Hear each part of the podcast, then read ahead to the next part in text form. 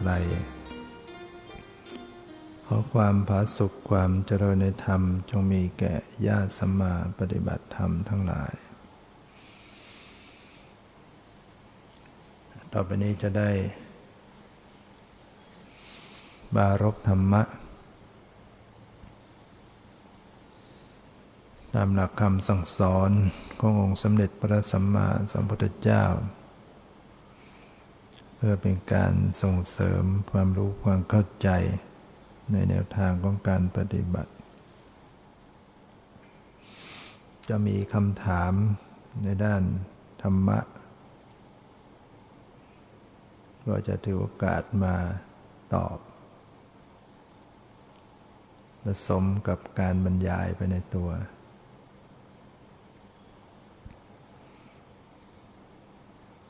ที่มีผู้ถามว่าจากแบบบันทึกรายงานการปฏิบัติข้อที่ 9 ที่ถามว่าสติระลึกรู้สภาวธรรมอะไรได้บ้างนั้น ก็ถามว่าสภาวธรรม แปลว่าอะไร มีอะไรบ้าง นอกจากเย็นร้อนอ่อนแข็งหย่อนตึงแล้วมีอะไรได้อีก คำว่าสภาวธรรม แปลว่า ความมีความเป็น สภาวะเนี่ยธรรมที่มันมีมันเป็นอยู่จริง ๆ สิ่งที่มีอยู่เป็นอยู่จริง ๆ เนี่ยเรียกว่าสภาวะ ซึ่งในการเจริญวิปัสสนานั้น สติต้องระลึก ให้จดสภาวะ คือให้ตรงสภาพหรือลักษณะของสภาวะ สภาวธรรมก็มี สภาพมีลักษณะต่างๆประจำของแต่ละสภาวะ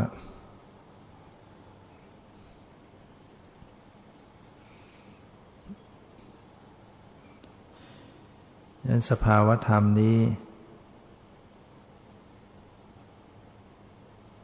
ก็มีปรากฏอยู่ใน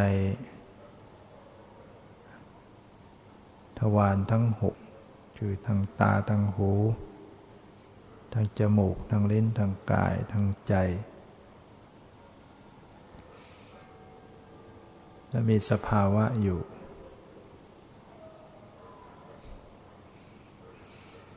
แล้วก็มีอยู่ทุกระยะ ทุกอิริยาบถไม่ว่าจะเป็นอิริยาบถ ใหญ่ คือกำลังยืนกำลังเดิน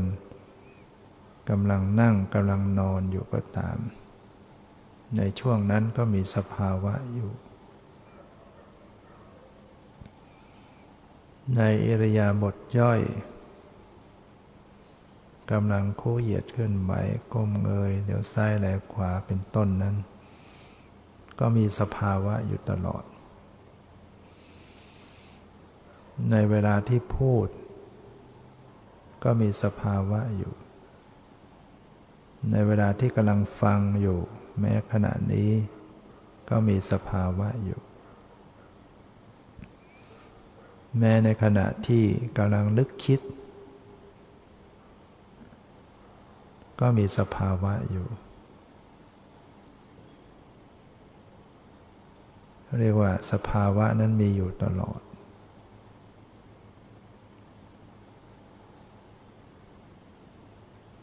การปฏิบัติ ก็เป็นเพียงเข้าไประลึกรู้ให้ตรงต่อสภาวะ สภาวะธรรมก็มีอยู่แล้ว แต่ผู้ที่ไม่ได้ปฏิบัตินั้นไม่รู้ไม่เห็น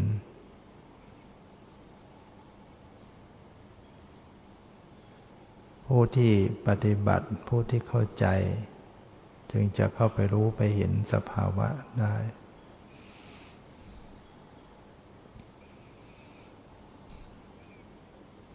สภาวะทางตา ก็มีสภาพเห็น สภาพที่เห็นสีต่างๆนั่นเป็นสภาวะ คือเป็นสิ่งที่มีอยู่จริง ๆ เห็นน่ะมีจริง สีมีจริง เห็นมีจริง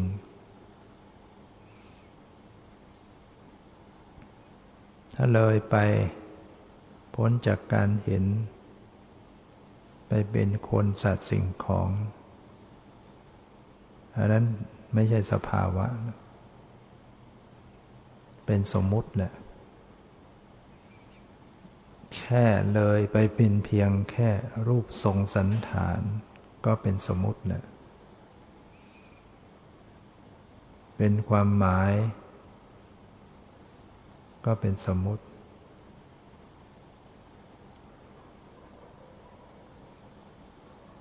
เช่น มองเห็น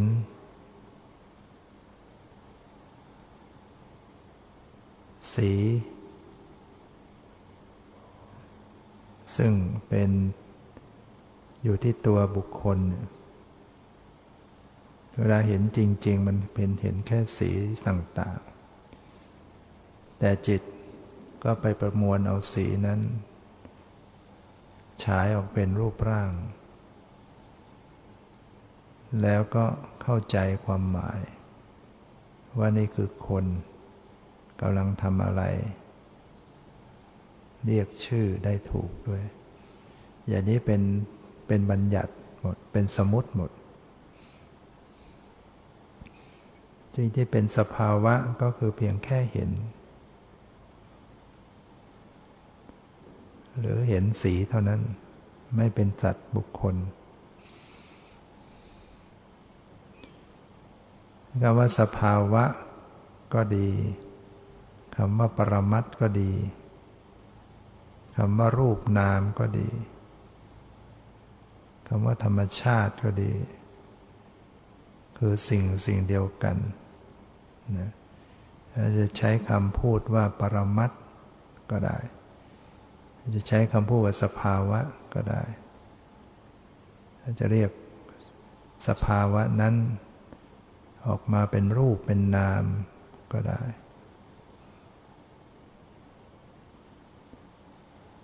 นะเพราว่าธรรมชาติ ก็คือสิ่งที่มีอยู่เป็นอยู่ ธรรมชาติคือความเกิดขึ้น ของสิ่งที่มีอยู่โดย เหตุปัจจัยที่มันเป็นไปโดย เหตุปัจจัยของมันเรียกว่าธรรมชาติ ธรรมะ ก็คือสภาพที่ปฏิเสธความเป็นสัตว์เป็นบุคคล ธรรมชาติชาติ ชาติก็ความเกิด ความเกิดขึ้นของสิ่งที่ไม่ใช่สัตว์บุคคลนั่นแหละเขาเรียกว่าธรรมชาติ มันก็คือธรรมะ มันก็คือสภาวะนี่แหละสภาพธรรมหรือว่าปรมัตถธรรมนี่แหละ เป็นสิ่งที่เกิดมีอยู่เป็นอยู่จริง ๆ แต่ไม่ไม่ใช่เป็นคนเป็นสัตว์ การปฏิบัติก็เพื่อจะให้เขาไปรู้ไปเห็น ตามสภาพความเป็นจริงนี่แหละก่อนหน้าที่ไม่ได้ปฏิบัตินั้น ไม่ได้เห็นความจริงมันเห็นเป็น เป็นคน เป็นเรา เป็นเขา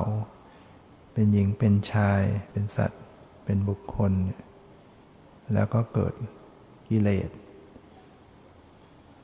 ความโลภโกรธหลงด้วยความที่ไปหลงอยู่กับสมมติ ความที่ไม่รู้แจ้งตามความเป็นจริง มันก็จะไม่มีโอกาส ที่จะละกิเลสอัน ที่ปฏิบัติเนี่ยก็เพื่อที่จะ เพื่อจะละกิเลส เมื่อกิเลสถูกละถูกประหารไป ก็เข้าถึงความดับทุกข์ได้ที่มีทุกข์อยู่ทุกวันทุกภพทุกชาติเลยไปเนี่ยเพราะมันมีกิเลสกิเลสก็มีหลายชนิด โดยเฉพาะอาวิชชาหรือว่าโมหะ ความหลงความไม่รู้เนี่ย มันพาให้เกิดทุกข์ทำให้หมุนเวียนไปอยู่ไม่จบสิ้นในการกำหนดรู้สภาวะ ก็ต้องเข้าใจในเบื้องแรก อะไรเป็นสภาวะอะไรไม่ใช่สภาวะ ทางตาสิ่งที่เป็นสภาวะก็คือสภาพเห็น เห็นก็เห็นเพียงแค่สีต่างๆ คือสภาวะ แล้วถ้าเกิดสติมันระลึกได้เพียงแค่เห็น ไม่เป็นคนเป็นสัตว์ มันก็ไม่เกิดความยินดียินร้ายอะไร แล้วเมื่อสัตสมเมื่อสติระลึกรู้เพียงแค่เห็นบ่อยๆเนืองๆมากเข้าบ่อยเข้าก็จะเกิดปัญญารู้แจ้งในขณะนั้น ว่าสิ่งที่ปรากฏ ที่เรียกว่าสภาพเห็นนั่นแหละมันเพียงสักแต่ว่าสิ่งที่ปรากปรากฏทำหน้าที่เห็นแล้วก็ดับลง สีมากระทบก็ดับ การเห็นก็ดับ เห็นความเกิดดับก็จะเห็นความไม่เที่ยงของมัน ไม่เห็นความไม่เที่ยงก็เห็นความเป็นทุกข์ของมัน คือทนอยู่สภาพเดิมไม่ได้ ไม่เห็นความเป็นทุกข์ก็เห็นความเป็นอนัตตา ความไม่ใช่ตัวตน ก่อนหน้าเคยรู้สึกว่าเห็นนั่นคือเรา เราคือเห็น แต่พอเกิดปัญญารู้แจ้งในขณะนั้น ก็พบว่าเห็นก็สักแต่ว่าเห็น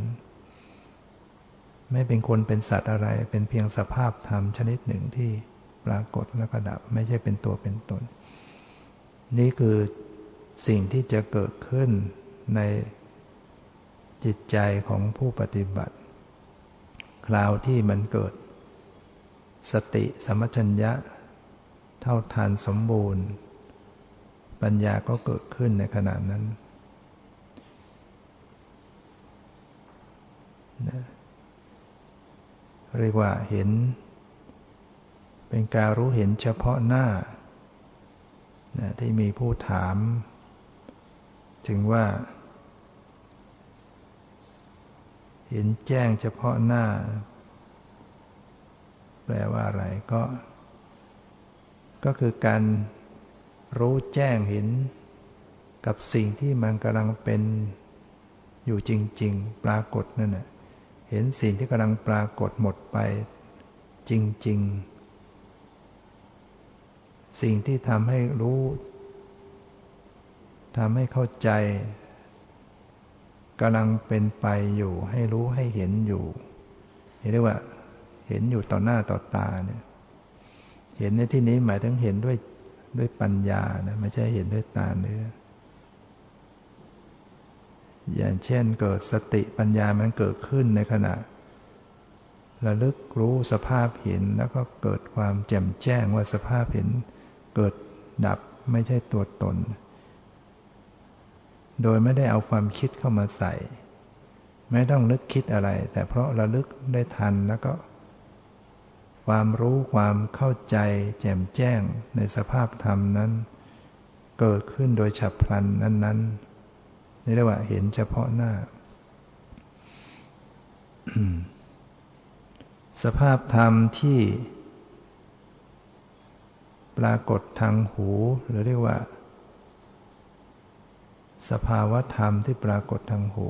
ก็คือเสียงกับได้ยิน มีเสียงมีได้ยินเนี่ยคือปรมคือสภาวธรรมนั้นถ้าสติเกิดขึ้นเวลาได้ยินเสียง ระลึกแค่สภาวธรรม มันก็จะระลึกแค่เพียงได้ยินได้ยินได้ยิน แค่เสียงแค่ได้ยิน ไม่เลยออกไปเป็นคนสัตว์สิ่งของ ไม่เป็นความหมายว่าอะไรเป็นอะไร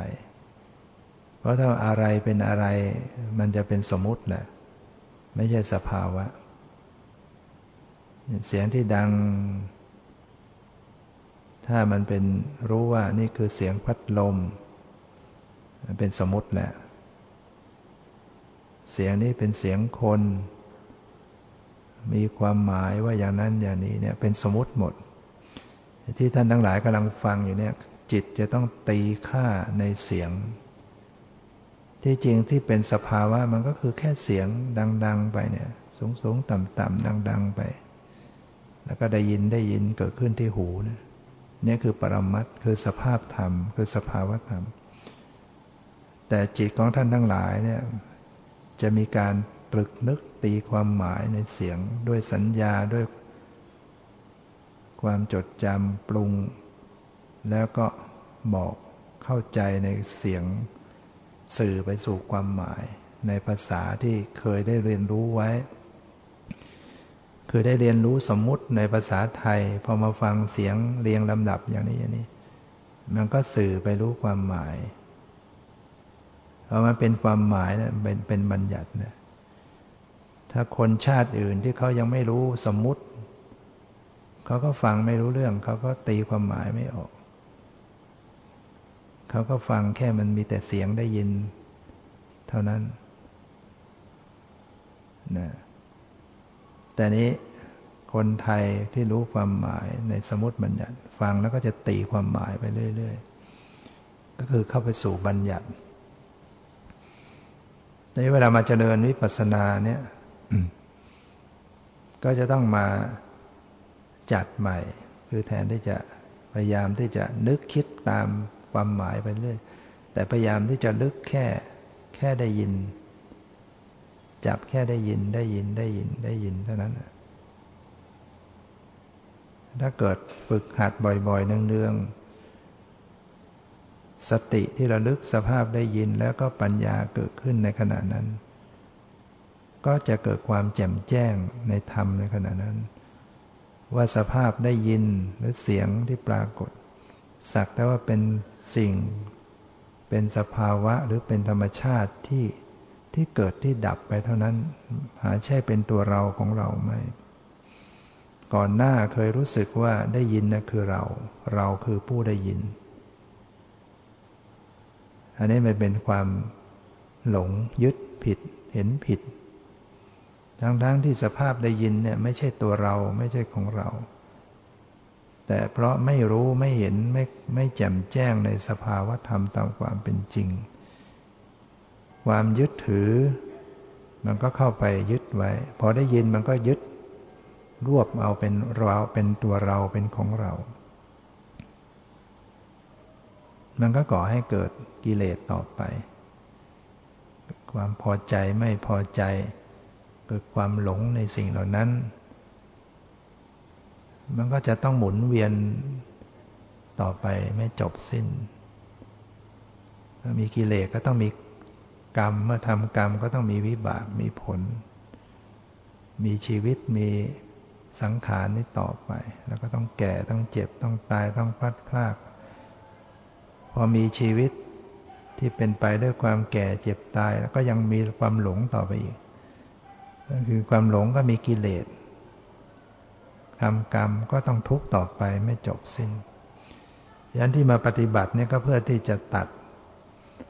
ความหมุนเวียนแห่งวัฏสงสาร ของสภาพที่มันหมุนไปอย่างเงี้ยเป็นเหตุเป็นปัจจัยกันไม่จบสิ้น โดยการต้องมาระลึกให้มันเข้าใจให้มันแจ่มแจ้งสภาวธรรมตามความเป็นจริง ใช้เวลาสติระลึกรู้ได้ทันต่อสภาพได้ยิน ความโลภความโกรธความหลงไม่เกิดขึ้นในขณะนั้น ไม่ยินดีไม่ยินร้ายได้ เพราะมันเป็นเห็นสักแต่ว่าสิ่งที่ปรากฏ ได้ยินก็สักแต่ว่าได้ยินเนี่ยจะไปรู้สึกพอใจไม่พอใจได้ยังไงนะมันก็พบเพียงสักแต่ว่าสิ่งที่ปรากฏหมดไปไม่ใช่ตัวตน อย่างนี้ก็เป็น เป็นปัญญาขึ้นนะเป็นวิปัสนาญาณขึ้น ได้เกิดความรู้เห็นว่าสภาพได้ยินนั้น เกิดดับไม่ใช่ตัวตน โดยไม่ได้คิดนึกเอา อาศัยที่สติไปจับสภาพได้ยินได้ทัน แล้วก็ปัญญาก็เกิดขึ้นในขณะนั้นเรียกว่าความรู้แจ้ง เป็นความรู้เฉพาะหน้า คือรู้ปัจจุบันจริง ๆ รู้สิ่งความจริงที่กำลังปรากฏ สภาวธรรมทางจมูกก็มีกลิ่นมีรู้กลิ่นนั่นแค่กลิ่นแค่รู้กลิ่นนั่นแหละเป็นเป็นสภาวธรรมถ้าเลยไปเป็นกลิ่น เป็นสิ่งของ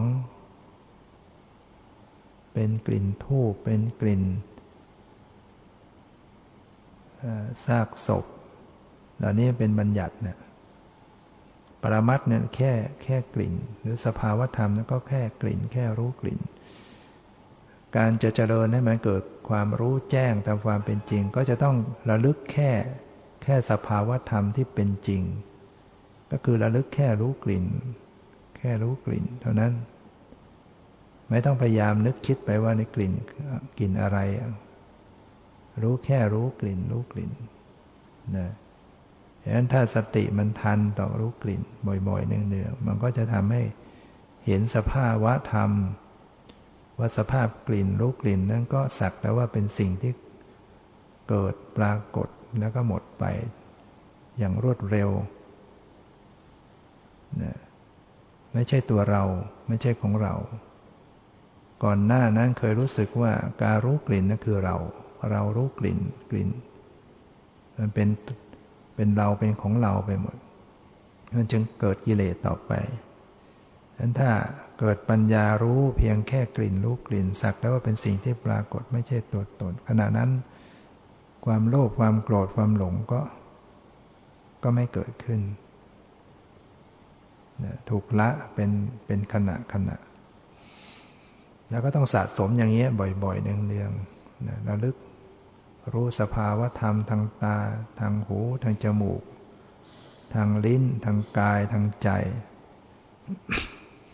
ทางลิ้นก็มีรส มีรู้รู้รสเนี่ยเป็นสภาวะธรรม โดยไปเป็นแกงนั้นแกงนี้เป็นบัญญัตินะสติระลึกรู้เพียงสักแต่ว่ารสรู้รสไม่ใช่ตัวตน ไม่ใช่เราของเรา ดังนั้นการปฏิบัติก็ไม่ได้ไป ต้องไปคิดนึกอะไรทั้งหมด ตรงกันข้ามตรงตรงกันข้าม กับต้องวางความนึกคิดทั้งหลายแหล่ออกไป เพราะปัญญาที่เป็นปัญญาจริง ๆ ที่เป็นวิปัสสนา ไม่ได้เอาความคิดเข้ามาด้วย เป็นปัญญาที่รู้เฉพาะหน้าก็คือรู้แจ่มแจ้งในสิ่งที่กำลังปรากฏ ถ้าคิดขึ้นมาเมื่อไหร่ มันจะไปสู่อดีตอนาคต มันจะไปสมมติทันที การคิดกับการระระลึกเนี่ยมันคนละอย่างกัน ที่จเจริญวิปัสสนาเนี่ยใช้การระลึกระลึกระลึกรู้เนี่ยระลึกระลึกไปที่ความรู้สึก ระลึกไปที่สภาวธรรมที่ปรากฏ ไม่ต้องคิดอะไร นะสัมผัสตรงนะพอรสปรากฏ รู้รสปรากฏก็ใส่ใจตรงที่รู้รสนั่นแหละขณะนั้นเรียกว่าเรามีสติ มีสติที่ถูกต้องแล้วนะถ้าได้เพียงแค่รู้รสนั่นแหละสติที่ถูกต้อง แต่ว่ามันยังเกิดขึ้นน้อยครั้ง กำลังไม่พอก็ไม่เบิกปัญญาให้เกิดขึ้น มันก็ยังไม่เห็นนัตตาอะไรไม่เห็นความไม่ยังไม่เห็นความไม่เที่ยง แต่นั่นก็ถือว่าได้สะสมเหตุปัจจัยที่ถูกต้องไว้ บ่อยๆเนืองๆนะไม่ใช่ว่ามันจะระลึกทีเดียวแล้วก็แจ่มแจ้งเลยนะต้องสะสมไปเรื่อยๆก่อน ปรมัตทางกายหรือสภาวธรรม สภาวธรรมที่กาย อันนี้ก็ ส่วนใหญ่ก็จะรู้เข้าใจ แล้วก็ได้ปฏิบัติกันอยู่แล้ว เพราะได้เน้นในทางกายเป็นส่วนใหญ่ เป็นเบื้องต้น เพราะสภาวะธรรมทางกายเนี่ยมันมันปรากฏชัด มันหยาบมันปรากฏชัด มันง่ายต่อการระลึกรู้ว่าสติสมัชัญญายังอ่อน จึงควรใส่ใจระลึกรู้ทางกายเป็นเบื้องต้น สภาวธรรมทางกายก็มีเนี่ยสิ่งที่มากระทบที่กายก็มีเย็นร้อนอ่อนแข็งหย่อนตึง แล้วก็ความรู้สึก ถ้าเย็นมากระทบมันก็รู้สึกเย็นร้อนกระทบก็รู้สึกร้อน แข็งกระทบก็รู้สึกแข็ง ตึงกระทบก็รู้สึกตึง ความจริงไอ้เย็นกับรู้สึกเย็นเนี่ยมันคนละธรรมชาติเนะแต่มันก็เกิดที่เดียวกัน มันก็มันประชุมกันอยู่ ใช้เวลาระลึกรู้ความรู้สึกเย็นมันก็เท่ากับกำหนดความเย็นไปด้วยเนี่ยมันอยู่ที่เดียวกันประชุมกัน ภาษาธรรมะเขาเรียกว่าเกิดการผัสสะขึ้นกายสัมผัส เกิดการผัสสะขึ้นทางกายเนี่ยที่จะเรียกว่าผัสสะจะต้องมีการประชุมพร้อมกันสามสามธรรมชาติ คือมีกายประสาทเป็นตัวรับ แล้วก็มีโพธพารมก็คือพวกเย็นร้อนอ่อนแข็งยันตึงเนี่ยมากระทบ แล้วก็เกิดกายวิญญาณ คือเกิดความรู้สึก เกิดการรู้สึกต่อสิ่งที่มากระทบนะสิ่งเหล่านี้ก็จะประชุมกันตรงนั้นนะตรงที่เกิดการผัสสะจึงจะเรียกว่า กายสัมผัส เกิดการผัสสะขึ้นทางกาย เวลาเจริญวิปัสสนาเนี่ยสติ จะต้องระลึกตรงนั้นน่ะตรงที่เกิดการกระทบเกิดความรู้สึกขึ้นตรงนั้นน่ะรู้เฉพาะตรงที่รู้สึกเท่านั้นน่ะถ้าระลึกได้ทันก็จะพบความรู้สึก จะรู้สึกเย็นร้อนอ่อนแข็งยันตึงที่กระทบนั้น ก็สักแต่ว่าเป็นธรรมชาติเป็นสภาวะที่รู้สึกแล้วก็ดับไป กระทบรู้สึกแล้วก็ดับไป แค่นั้นให้เห็นแค่นั้นไม่ต้องนึกคิดอะไรต่อ เมื่อเจริญสติรับรู้ตรงที่รู้สึกนั้นบ่อยๆเนืองๆเข้า สติที่เกิดขึ้นสมบูรณ์มันก็จะเบิกปัญญาขึ้นมาพร้อม ความรู้ความเห็นความแจ่มแจ้งมันก็จะเกิดขึ้นในฉับพลันตรงนั้นโดยไม่ต้องคิดนึกอะไร คือรู้เห็นความไม่เที่ยงขนาดนั้น ความเกิดดับไม่เที่ยงขนาดนั้น ความทนอยู่สภาพเดิมไม่ได้ในขณะนั้น ความเป็นอนัตตาไม่ใช่ตัวตนในขณะนั้น อย่างนี้เรียกว่าเห็นเฉพาะหน้า เห็นเฉพาะหน้าก็คือเห็นสิ่งที่ปรากฏเกิดดับเป็นไปอยู่ ต่อหน้าต่อตา จริง ๆ ต่อสติปัญญาจริง ๆ โดยไม่ได้ใช้ความคิดนึกอะไรทั้งหมด อย่างนี้แหละเขาเรียกว่า ภาวนามยปัญญา ปัญญาที่เกิดจากการเจริญภาวนาเจริญสติที่มากขึ้นสมบูรณ์ขึ้นที่ยิ่งขึ้นไป แต่ถ้าเราเอาความคิดมาใช้ ว่าเออสิ่งเหล่านี้มันมากระทบมันก็ต้องดับ มันต้องไม่เที่ยงเมื่อมันดับมันก็ต้องไม่เที่ยง มันก็ต้องบังคับมันไม่ได้ มันก็ต้องไม่ใช่ตัวตน มันก็คิดเอาได้คิดถึงความไม่เที่ยง คิดถึงไม่ใช่ตัวตน แต่นี่ไม่ใช่เป็นการรู้เห็นเฉพาะหน้ามันเป็นการนึกคิดเอาเนี่ยมันก็จะเป็นเรื่องของสมมุติ ที่เราก็คิดได้ว่า เออ ชีวิตของเราเนี่ยไม่ไม่จีรังยั่งยืนอะไรแล้ว ตอนเป็นเด็ก ตอนเป็นหนุ่มเป็นสาว เป็นแก่ชรา ตอนนี้พอเป็นหนุ่มเป็นสาวรูปเป็นเด็กก็หายไป เดี๋ยวแก่ชรารูปเป็นหนุ่มเป็นสาวก็หายไปพอแก่แล้วก็ต้องตายตายแล้วมันก็ไม่เที่ยงไม่จีรังยั่งยืน มันคิดเอาได้เรื่องอนิจจังทุกขังอนัตตา แต่นั่นไม่ใช่เป็นปัญญาที่แท้จริงนะมันเป็นปัญญาที่คิดนึกก็เรียกเป็นจินตามยปัญญา มันก็เป็นปัญญาเหมือนกันแหละ แต่มันไม่ใช่ภาวนามยปัญญา เป็นจินตามยปัญญา คือเป็นความรู้ที่เกิดจากการนึกคิดเอา อย่างนี้ยังยังไม่เป็นส่วน เป็นปัจจัยต่อการที่จะประหารกิเลส อย่างแท้จริงได้เด็ดขาดได้ แต่ก็เป็นประโยชน์การคิดในแง่มุมในทางสอดคล้องกับความเป็นจริงเนี่ยก็ช่วยให้จิตใจสลดสังเวชสงบระงับได้ตามสมควร แต่การที่จะให้เกิดปัญญารู้จริง ๆ นั้นน่ะมันจะต้องระลึกในสิ่งที่กำลังเป็นไปอยู่ในปัจจุบัน ต้องให้เป็นปัจจุบันที่สั้นที่สุด เช่นขณะกำลังเห็นเท่านั้น เห็นผ่านไปแล้วก็ไม่ได้แล้วก่อนจะเห็นก็ไม่เอา จะระลึกแค่กำลังเห็นกำลังได้ยินกำลังรู้กลิ่นกำลังรู้รสเนี่ยเอาขณะที่กำลังปรากฏกำลังรู้สึกเย็นกำลังรู้สึกร้อนกำลังรู้สึกอ่อนกำลังรู้สึกแข็งกำลังรู้สึกหย่อนกำลังรู้สึกตึงเนี่ยนั่นแหละเรียกว่าเป็นการกำหนดรู้ สิ่งที่กำลังปรากฏ ถ้าเกิดปัญญามันเกิดขึ้นมันก็เกิดขึ้นขนาดนั้นนะเป็นการรู้เห็นเฉพาะหน้านะฉะนั้นสภาวธรรมที่กายเนี่ย ก็จะมีอยู่แค่นี้นะ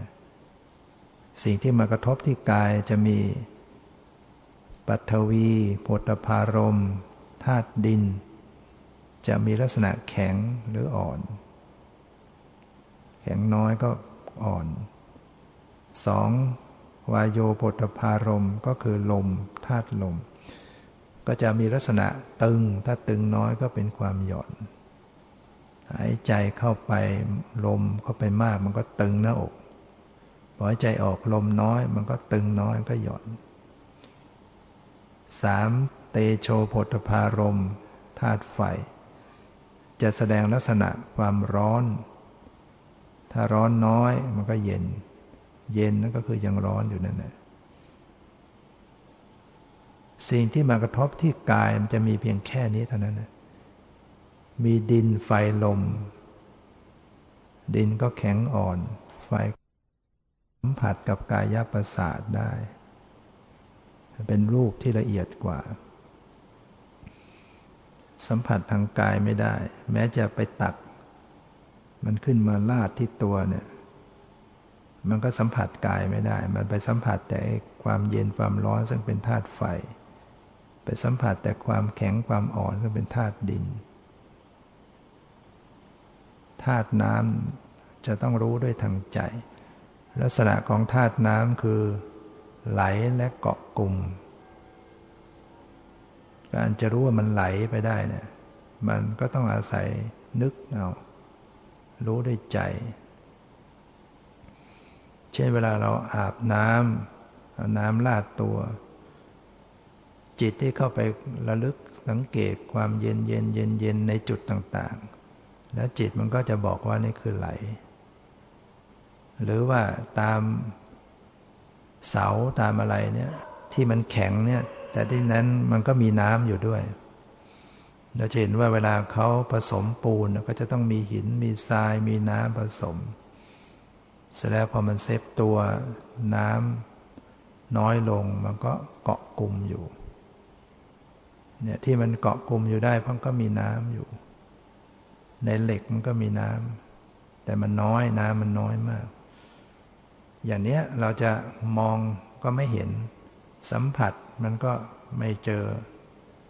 แต่ต้องรู้ได้ใจ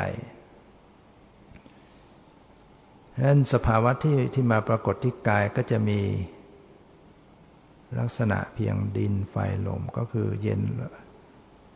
เย็นร้อนอ่อนแข็งหย่อนตึง แล้วก็ความรู้สึก ความรู้สึกเนี่ยมันเป็นกายเป็นกายวิญญาณ แล้วก็เวทนา ถ้ามันตึงมากร้อนมากแข็งมาก มันก็ไม่สบายกาย อย่างเช่นรู้สึกมันปวดอยู่ขณะนี้มันปวดมันเจ็บ ถ้าเราสังเกตดูตรงที่มันปวดมันเจ็บ มันก็จะมีลักษณะตึงมากหรือร้อนมากหรือแข็งมากใช่ไหมนั่นแหละนั่งกระทบอยู่ไม่ได้ขยับตัวเนี่ยลมมันก็ตรึงตัว หรือสัมผัสตรงไหนอยู่นานๆมันก็ร้อน มันก็แข็งแข็งนานๆก็ปวดเจ็บ ฉะนั้นสรุปแล้วมันก็มีสภาวะที่กายนอกจากจะเป็นความรู้สึกเย็นร้อนอ่อนแข็งหย่อนตึง แล้วยังมีความรู้สึกไม่สบายกาย และสบายกายบางคราว ถ้าโพธพารมที่มากระทบพอดีพอดี มันก็รู้สึกสบาย คือทุกข์มันน้อยลง ที่จริงไอ้ความสบายมันก็ไม่ใช่สบายจริงอะแต่ทุกข์มันน้อยลง แล้วก็ว่ามันสบายนะอย่างเช่น เรานั่งอยู่มันปวด พอเราลุกขึ้นเราก็บอกว่าสบาย แต่จริงในขณะที่สบายเราสังเกตไปดู มันก็ยังมีเจ็บมีปวดอยู่เหมือนกัน แต่มันน้อยกว่าเก่านะ ไปปวดท้องไปห้องน้ำเป็นทุกข์พอเราไปขับถ่าย เราก็ว่ามันสบาย แต่ถ้าเราสังเกตไปจริง ๆ ก็ยังมีมีทุกข์อยู่ มีปวดมีเจ็บเหมือนกัน แต่มันน้อยลง ฉะนั้น ที่จริงแล้วคำสอนพุทธศาสนาจึงสอนว่า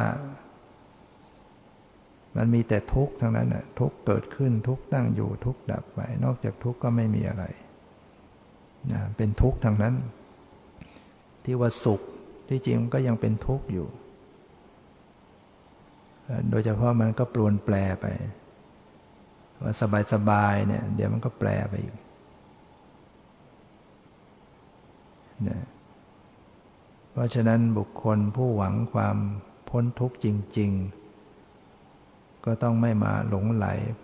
อยู่กับความสุขที่มันไม่จีรังยั่งยืน ความสุขที่มันอยู่ในความทุกข์เนี่ยมัน มันไม่ได้แก้ปัญหาได้หมดนะเพราะว่า มันเป็นเรื่องที่ยังวนอยู่ในความทุกข์ มันจะแก้ปัญหามันต้องออกไปจากทุกข์ มันจะต้องหลุดพ้นออกไปนะ ก็ต้องมาเริ่มจากการเนี่ยนะไปที่จะทำยังไงให้มันเกิดความรู้ความเห็นความแจ่มแจ้งตามความเป็นจริง เพราะกิเลสทั้งหลายที่เป็นเหตุให้เกิดทุกข์เนี่ย มันมาจากความไม่รู้ความจริงเพราะฉะนั้นต้องมาทำความรู้จริงให้เกิดขึ้น รู้ความจริงตามสภาพความเป็นจริงเนี่ยมันจะรู้ได้ก็ต้องเนี่ยต้องระลึก ระลึก สภาวะซึ่งเป็นความจริงที่กำลังปรากฏ เพราะว่าสภาวะมันเกิดดับอย่างรวดเร็ว เกิดแล้วก็ดับทันที เกิดแล้วดับทันที จะพิสูจน์ความจริงจะต้องจับมันให้ทัน ขณะที่มันกำลังเกิดดับอยู่ ถ้ามันดับไปแล้วเนี่ยก็คือเป็นสิ่งที่ไม่มีแล้ว เราจะไปตามนึกคิดนึกคิดมันก็ไม่มีหลักฐานที่จะมาให้รู้แจ้ง มันก็จะรู้แบบนึกคิด ฉะนั้นการรู้แจ้งเห็นจริงจะต้องรู้อยู่เฉพาะหน้า คือมีหลักฐาน มีสภาวธรรมที่เป็นหลักฐานให้เห็นพิสูจน์ในขณะนั้นโดยไม่ต้องนึกคิดอะไรเนี่ยเรื่องของวิปัสสนา มันต้อง มันจึงต้องเป็นปัญญาที่เกิดขึ้นจากประสบการณ์จริง และเป็นประสบการณ์แท้ ๆ ที่กำลัง เป็นไปอยู่จริง ๆ เห็นสภาวะธรรมเกิดดับ ในปัจจุบันนั้นจริง ๆ เห็นความไม่เที่ยง เฉพาะหน้าเห็นความเป็นทุกข์ เห็นความเป็นอนัตตาอยู่เฉพาะหน้าจริง ๆ ตอนนี้สภาวะธรรมทางใจทางตาหูจมูกลิ้นกาย ก็เหลือทางใจ ทางใจเนี่ยมันก็มีมีมากด้วยกันนะเพราะว่าใจ มันก็มีส่วนผสมกัน ตัวยืนก็คือจิต จิตเนี่ยเป็นตัวยืนเป็นเป็นสภาวธรรม เป็นประธานอยู่ แล้วก็มี ธรรมชาติเข้ามาผสม เรียกว่าเจตสิก ที่เป็นส่วนของสัญญาความจำเจตสิกที่เป็นความจำก็มาผสมในจิต เกิดร่วมกับจิต เจตสิกที่เป็นลักษณะสวยอารมณ์ เป็นสุขเป็นทุกข์สบายไม่สบาย เฉยๆ มันก็มาผสมในจิตนี้ แล้วก็เจตสิกที่เป็นสังขาร คือปรุงแต่งไปต่างๆ เป็นวิตกวิจารเป็นความพอใจไม่พอใจ เป็นความตั้งมั่นไม่ตั้งมั่น เหล่านี้เป็นต้นมันก็จะมาปรุงในจิตใจ เพราะฉะนั้น การระลึกรู้สภาวธรรมทางใจก็แล้วแต่ว่า จะมีสติปัญญาระลึกรู้ได้มากน้อยขนาดไหน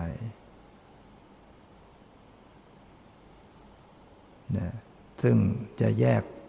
ย่อๆ ก็มีสามอย่างสามแง่ แง่หนึ่งก็คือ สภาวธรรมที่เป็นความนึกคิด จิตเจตสิกที่มันผสมกันเนี่ยมันมันนึกคิดได้ คือมัน น้อมไปสู่อารมณ์ เรื่องอดีต เรื่องอนาคต เรื่องเหตุการณ์อะไรต่างๆไอ้ตัวที่มันน้อมไปที่มันตรึกนึกไปที่มันคิดไปเนี่ยนี่เป็นสภาวะ เป็นสภาวะคือเป็นธรรมชาติที่เป็นจริงแล้วเวลาสติสติระลึกเนี่ยก็ต้องระลึกมาที่ความนึกคิดเนี่ย นี่ยไม่ต้องไปสาวไปว่าคิดนี่คิดเรื่องอะไร ถ้าสาวไปสู่เรื่องอะไรมันก็ไปเป็นบัญญัติ เรื่องราวต่างๆ อันเป็นมโนภาพ เป็นความหมาย เป็นชื่อภาษา อะไรต่างๆนั้นรวมเรียกว่าเรื่องราวเป็นสมมติทั้งหมด แต่ตัวตรึกนึกที่มันไปนึกถึงเรื่อง นึกถึงเรื่อง นึกถึงเรื่องคิดถึงเรื่องเนี่ยเป็นปรมัตที่กำลังปรากฏ สติระลึกเข้ามาที่ความนึกคิด มันก็จะพบสภาพนึกคิดก็เกิดดับคิดมันก็หมดไป คิดก็ดับไป ไม่ใช่ตัวตน ถ้าปัญญามันเกิดขึ้น มันก็รู้สึกว่าความคิดก็ไม่ใช่ตัวตน เวลาเราลึกรู้ความคิดได้ทัน ความคิดมันก็ไม่ปฏิปต่อ มันก็ขาด เรื่องก็ขาดไปพอสติมันดับมันยังมีแรงส่ง มันก็คิดต่ออีก สติก็ระลึกใหม่ ถ้าสติมันลึกบ่อยๆบ่อย ๆ ความคิดมันหมดเหตุปัจจัยมันก็ไม่ไม่คิดต่อแล้วมันก็หยุดมันก็สงบตัวลงนะนี้อย่างหนึ่งที่จะต้องลึกรู้สภาวะคือความนึกคิดให้เป็นให้ได้อยู่หนึ่งๆอีกแง่หนึ่งประการที่สองก็คือระลึก อาการ ในจิต อาการหรือความรู้สึกจะเรียกความรู้สึกก็ได้จะเรียกอาการก็ได้ หรือจะเรียกสิ่งที่มันปรุงแต่งอยู่ในจิต เป็นปฏิกิริยาทางดีทางไม่ดีอยู่นะให้หัดระลึกสังเกต อาการปฏิกิริยาความรู้สึกที่มันเกิดขึ้นแต่ละขณะขณะในจิต เช่นบางครั้งมันก็ พอใจบางครั้งไม่พอใจ บางครั้งก็สงบ บางครั้งไม่สงบ บางขณะฟุ้ง บางขณะผ่องใสขุ่นมัว เกิดศรัทธา เกิดเมตตา เกิดสงสาร บางครั้งเกิดโกรธ ถือตัวท้อถอยพุ่งซ่าน อะไรเหล่านี้ต่าง ๆ นี่คือสภาวธรรมต่าง ๆ ที่มีอยู่ต่างๆ ในจิตใจสลับสับเปลี่ยนกันอยู่ในจิตใจ ถ้าไม่ได้ระลึกรู้สิ่งเหล่านี้ ให้เห็นแจ้งตามความเป็นจริง มันก็จะถูกกิเลสถูกอวิชชาบัง แล้วก็ยึดมั่นถือมั่น เป็นตัวเราหมด เวลาโกรธมันก็รู้สึกเป็นเราโกรธ เวลาชอบมันก็รู้สึกเป็นเราชอบ เวลาคิดมันก็รู้สึกเป็นเราคิดเนี่ยมันรู้สึกเป็นตัวเราของเรา ซึ่งมันเป็นความความเห็นผิดยึดผิดอยู่ ถ้าปล่อยไปอย่างนี้มันก็ต้อง ก็ต้องมืดมนวนเวียนอยู่ในความหลงความไม่รู้อยู่ในการกระทำผิดหลงผิดที่จะเป็นเหตุแห่งวนเวียนเป็นทุกข์ไม่จบสิน้นดังนั้นการมาเลิกรู้เนี่ยก็เพื่อที่จะ ปฏิวัติพัฒนา ให้มันหลุดพ้นจากวัฏสงสารให้พ้นจากเหตุแห่งทุกข์พ้นจากวัฏทุกข์เหล่านี้ อีกแง่หนึ่งของการกำหนดดูทางใจ ก็คือลักษณะของความเป็นผู้รู้ ความเป็นผู้รู้ผู้ดู ซึ่งอันนี้ก็อาจจะเป็นเรื่องที่ยากขึ้นนะก็ต้องหัดสังเกตก็จะสังเกตจับคู่กับทางกายก่อนก็ได้ เช่นเวลาเดินจงกรม เคยกำหนด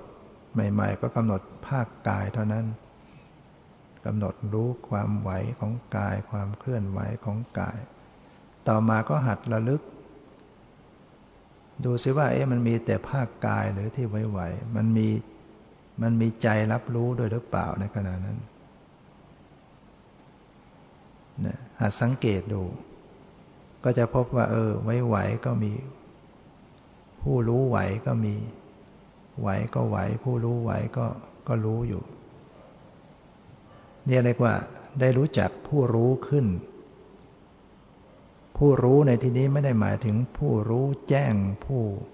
รู้วิเศษอะไรไม่ได้หมายถึงอย่างนั้น หมายถึงผู้รู้ในระดับจิตวิญญาณ หรือระดับจิตที่มันมีสติสัมปชัญญะเนี่ย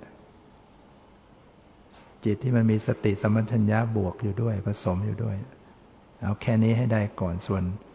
ผู้รู้ในความหมายที่รู้แจ้ง เป็นผู้รู้แจ้งเห็นจริง อันนั้นก็เป็นอีกระดับหนึ่ง แต่ในคำสอนตรงนี้หมายถึงว่าให้หัดระลึกรู้ผู้รู้ในระดับ จิตที่มันมีสติสมัญญะบวกกันอยู่ทำหน้าที่อยู่นั่นแหละเช่นเวลาเดินจงกรมเวลาเดินไปไหนมาไหนเนี่ยมีการเข้า มีสติเข้าไประลึกรู้อยู่ ไปรู้ความไหวอยู่ รู้ความไหวรู้ความสติที่ไประลึกรู้เนี่ยมันก็ต้องเกิดกับจิตนะเพราะสติมันเป็นเจตสิกต้องเกิดกับจิต รวมเรียกว่าผู้รู้ มีความไหวแล้วก็มีผู้รู้ไหว มีความไหวมีผู้รู้ไหวคู่คู่กันไปเนี่ยให้หัดระลึกทั้งสองภาค ภาคกายภาคใจ ภาคที่มันไว้กายที่มันไว้ไหวใจที่มันรู้รู้เนี่ยเนี่ยให้หัดเริ่มสังเกตอย่างนี้จะทำให้คุ้นเคยกับการกำหนดผู้รู้ หรือไปจับคู่ทางอื่นก็เหมือนกันนะเช่นไปจับคู่กับสภาพได้ยิน เวลาได้ยินเนี่ยเราอาจจะเคยกำหนดเพียงแค่ได้ยินได้ยิน ไม่เคยกำหนดผู้รู้ก็หัดไปสังเกต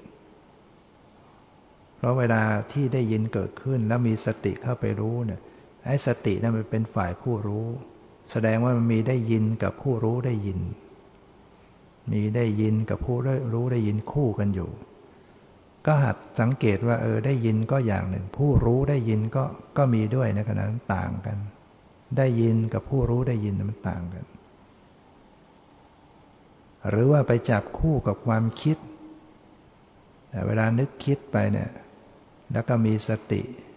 เข้าไประลึกดูความคิดดูความคิด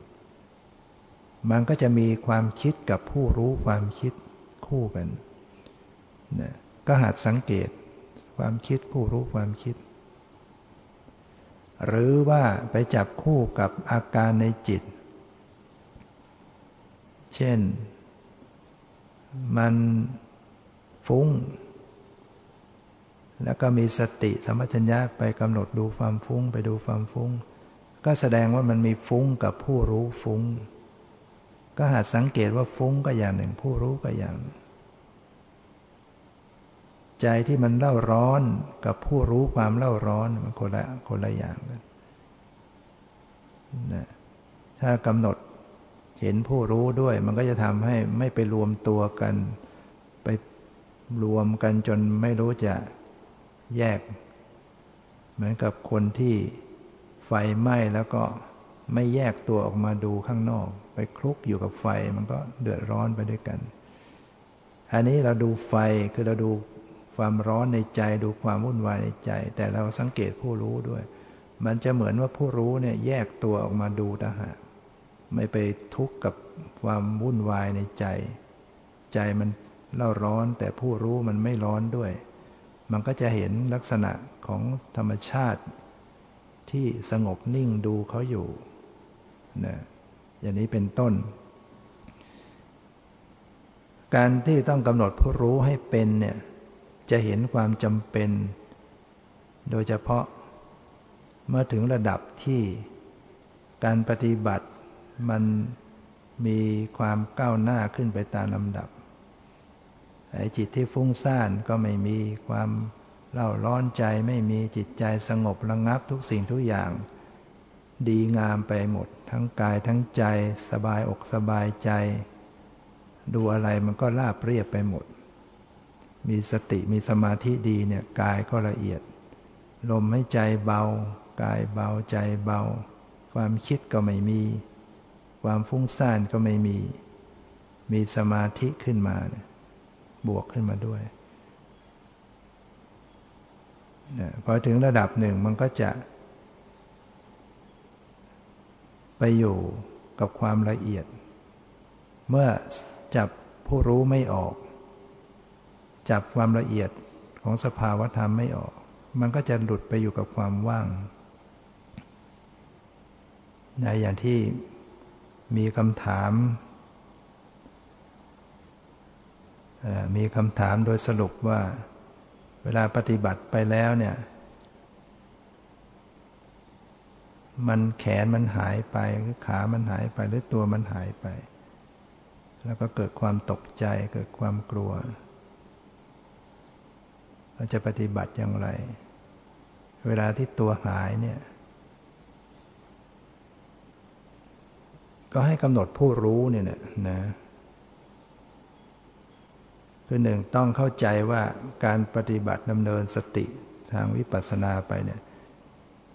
ให้สมมุติที่เป็นรูปร่างกายเนี่ยมันจะต้องหายไป เพราะมันเป็นของปลอมที่จำไว้เองที่ปรุงไว้จำไว้เป็นรูปร่างเข็นขาหน้าตาเนี่ยที่จิตมันประดิษฐ์สร้างจำเข้าไว้เนี่ย พอถึงจุดหนึ่งที่มันไม่ปรุงแต่ง มันก็ประดิษฐ์ไม่ขึ้น มันก็อันตรธานไป เพราะมันเป็นของไม่มีอยู่แล้ว ก็อย่าไปตกใจนะ